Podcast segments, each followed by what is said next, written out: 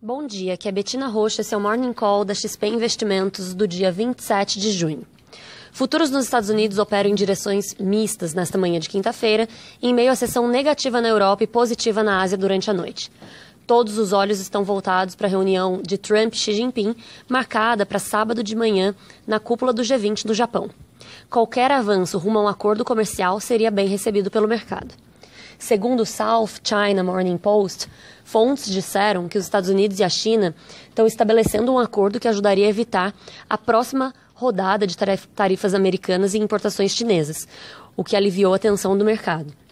No Brasil, insatisfeito com os ajustes propostos no texto pelo relator da reforma da Previdência e com o não cumprimento de promessas do governo, o Centrão articulou o adiamento da sessão da comissão especial marcada para hoje.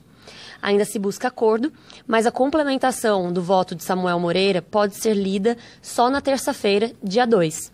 Na prática, o atraso dificulta muito a votação no plenário antes do recesso, que começa dia 18 de julho, o que pode segurar um movimento positivo da Bolsa.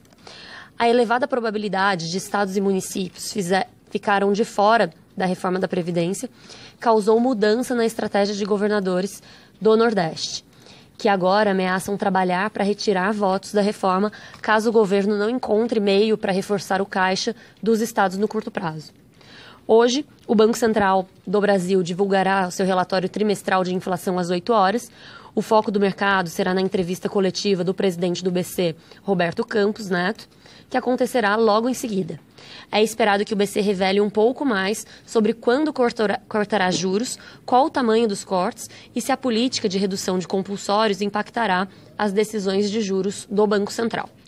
Do lado das empresas, o Grupo Pão de Açúcar recebeu proposta de reorganização societária dos ativos do Cassino, seu controlador na América Latina, e deve comprar a totalidade das ações Êxito, subsidiária na Colômbia, além de migrar para o novo mercado com conversão das PN para ON, a razão de um para um.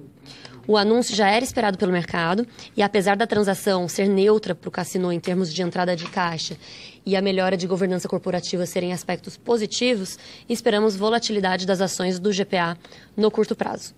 Com isso, ficamos por aqui. Bom dia a todos. Bom dia.